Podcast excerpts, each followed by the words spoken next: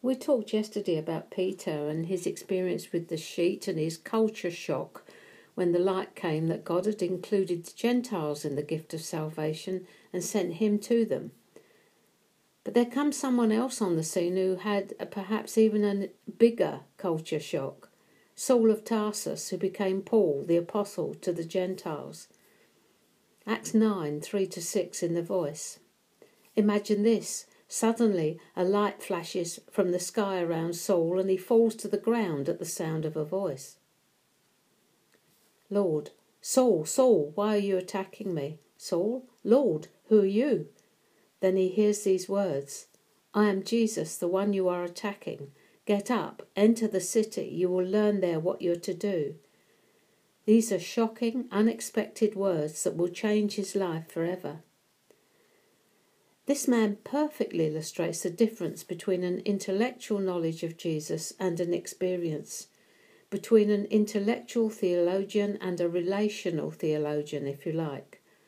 Shocking, unexpected words change his life forever. This man, now a man with an experience of the risen Lord and reality, is beyond reason.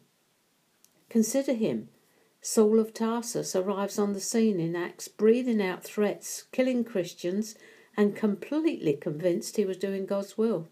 He was a Hebrew and proud of it, knew all there was to know about the law, and yet he has to undergo a most painful lesson which breaks not only his pride in his so called knowledge, but his self sufficiency.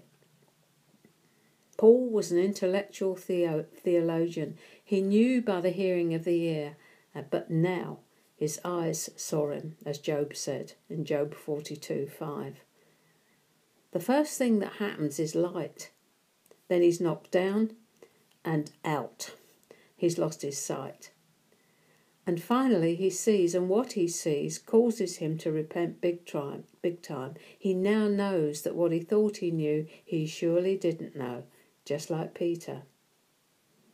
As we travel together, we may find that the shock to our system is every bit as severe as it was to these two men, by whom the very word of God was left to us as a legacy. It's about unlearning what we thought we knew. Fasten your seatbelts again, please.